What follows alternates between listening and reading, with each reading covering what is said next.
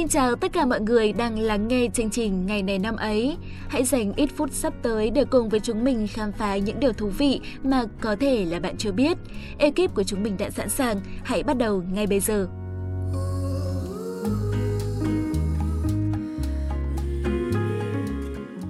Các bạn thân mến, ngày 4 tháng 4 là ngày thứ 94 trong năm.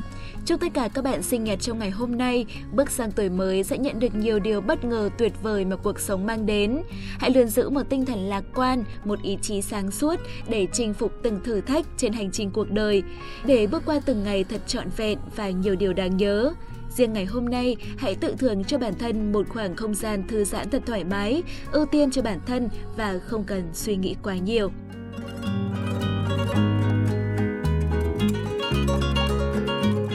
Bây giờ thì chúng ta sẽ cùng xem câu danh ngôn được lựa chọn ngày hôm nay là gì nào. Vâng, câu danh ngôn như sau ạ. Hạnh phúc cũng giống như chiếc đồng hồ, loại ít phức tạp nhất là loại ít hỏng nhất. Bạn thân mến, với nhiều người, cuộc sống này luôn phức tạp, khó khăn và mệt mỏi.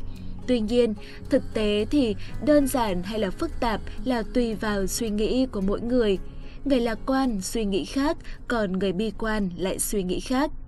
Tôi đã có đọc được một câu chuyện rất ý nghĩa như thế này. Có một đoàn người đãi vàng đang đi trong sa mạc. Ai nấy đều bước đi nặng nhọc, chỉ có một người bước đi rất nhẹ nhàng và vui vẻ.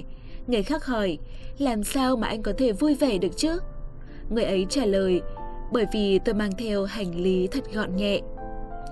Hóa ra sống vui vẻ thật đơn giản, dù có thiếu thốn chút ít cũng chẳng sao. Trên hành trình cuộc đời, có nhiều người vào nhiều lúc cảm thấy quá mệt mỏi, không thể bước đi được tiếp. Vậy mỗi khi nào như thế, hãy dừng lại một chút và nghĩ xem liệu có phải mình đang suy nghĩ quá phức tạp hay không. Hãy thử sống đơn giản hơn một chút để xem tâm trạng có thoải mái hơn không. Tôi tin rằng khi bạn sống đơn giản thì mọi thứ xung quanh bạn cũng đơn giản tiền bạc vật chất, sự giàu có không phải là tất cả. Suy cho cùng, cái con người luôn hướng tới trong cuộc đời này chỉ là hạnh phúc mà thôi. Nếu sống mà không cảm thấy hạnh phúc thì thật lãng phí những ngày tháng đang sống. Nói chung lại là như thế này, muốn có được hạnh phúc, hãy sống thật đơn giản. Hạnh phúc đơn giản không bao giờ khó nắm bắt và bạn sẽ cảm thấy hạnh phúc mỗi ngày. Bây giờ sẽ là thời gian để ekip của chúng tôi gửi tới các bạn những thông tin về những sự kiện đã diễn ra vào ngày hôm nay của những năm về trước. Hãy cùng lắng nghe phần chia sẻ của Thảo Nguyên và Hiển Vi.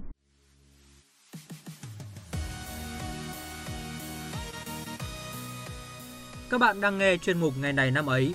Hiển Vi và Thảo Nguyên hân hạnh được đồng hành cùng các bạn.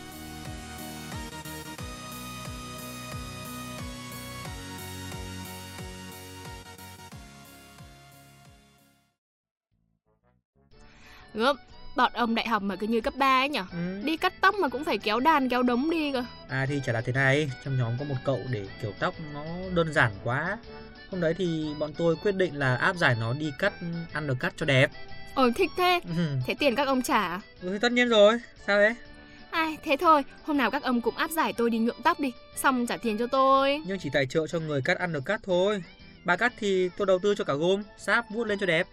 Ôi thôi không dám, ừ. không phiền anh ạ. À. Anh bắt đầu chương trình đi cho em nhờ. Ơ hay, tự hỏi chuyện người khác rồi lại tự cáu. Hay thật. Thôi thôi, bắt đầu chương trình đi nào. Ok, các bạn thân mến, mở đầu chương trình sẽ là những sự kiện tại Việt Nam.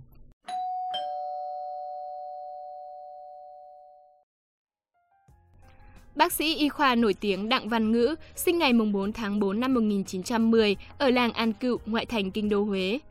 Ông là bác sĩ đầu ngành nghiên cứu về ký sinh trùng ở Việt Nam, Ông cùng học Đại học Y khoa Đông Dương với các bác sĩ nổi tiếng khác của Việt Nam như Tôn Thất Tùng, Trần Duy Hưng. Năm 1949, ông về nước tham gia kháng chiến chống Pháp, trở thành giảng viên chủ nhiệm bộ môn ký sinh trùng trường Đại học Y khoa tại Chiêm Hóa. Trong thời gian tham gia kháng chiến chống Pháp tại chiến khu Việt Bắc, ông đã nghiên cứu thành công cách sản xuất ra thuốc penicillin.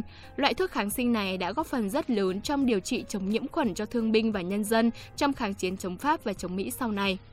Năm 1955, ông sáng lập ra Viện Sốt rét Ký sinh trùng và Côn trùng Việt Nam và làm viện trưởng đầu tiên của viện này. Trong chiến tranh Việt Nam, ông tập trung nghiên cứu phòng chống và điều trị căn bệnh sốt rét tại Việt Nam. Ngày 1 tháng 4 năm 1967, ông đã mất trong một trận Mỹ ném bom B-52. tại một địa điểm trên dãy Trường Sơn thuộc địa bàn tỉnh Thừa Thiên Huế khi đang nghiên cứu căn bệnh sốt rét. Ông được truy tặng giải thưởng Hồ Chí Minh đợt 1 về lĩnh vực y khoa. Tên của ông được đặt cho nhiều trường học, đường phố tại Hà Nội, Huế, Quảng Bình và thành phố Hồ Chí Minh. Tiếp theo chương trình sẽ là những sự kiện trên thế giới.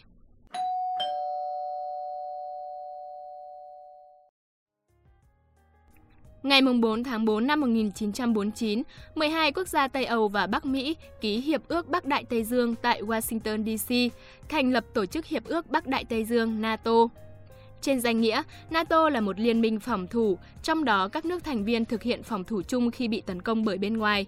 Nhưng trong thực tế thì NATO cũng tổ chức nhiều cuộc tấn công nhằm vào các quốc gia khác, dù các quốc gia này chưa hề xâm phạm đến các thành viên NATO. Mục đích thành lập của NATO là để ngăn chặn sự phát triển ảnh hưởng của chủ nghĩa cộng sản và Liên Xô lúc đó đang trên đà phát triển rất mạnh ở châu Âu. Việc thành lập NATO lại dẫn đến việc các nước cộng sản thành lập khối Warsaw để làm đối trọng.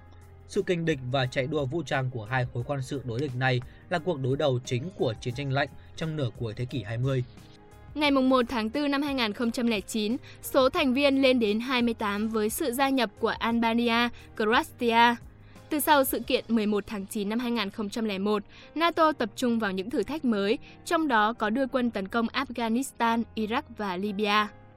Sự kiện vừa rồi cũng đã kết thúc ngày này năm ấy hôm nay. Xin cảm ơn các bạn đã chú ý lắng nghe. Xin chào và hẹn gặp lại.